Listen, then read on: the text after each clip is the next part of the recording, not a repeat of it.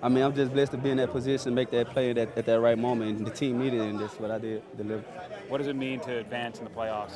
Uh, actually, you want to know a crazy story? This is my first like bowl p- postseason game. Like I ain't never played in a postseason bowl game in college. Uh, so you ne- you never played in Nebraska either. Oh, so was there a certain veteran you were leaning on? Mm-mm, I just I'm always calm before the storm. So why were you pissed off?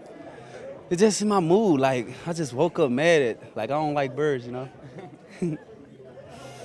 And what do you remember about that Lions matchup the first time? I know obviously everything's just happening super fast, but what does it mean to get a second shot at them?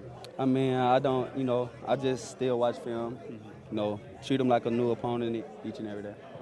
Can you take us through your touchdown? Uh, really, I don't even remember. I just know I was gone. Thank you so much. Yeah, Greg. thank Really you. Appreciate it. No, Yeah, the- uh, Playoff games, uh, there, there's guys that, you know, a lot of times that, that haven't had the opportunities during the regular season, but that step up. Uh, did you know that your, your time was coming in, in this playoff game? I mean, I just saw ball, get ball. Like I always go by. Like I just be calm before everything. So I just make the play when I see the ball. It's a huge play, though, that set kind of the stage for this game. Thank God for it. Did, uh, talking with the, with, with the team this week, coaches, did you know you were going to be a big part of the game plan? Uh, not really. I just practice hard each and every day and really just come out and compete. How did you feel getting into that end zone? Lovely. Thank God for that. My first postseason touchdown. How about this team's chances now? Uh, obviously, you knock off the Eagles, a team that was in the Super Bowl last year.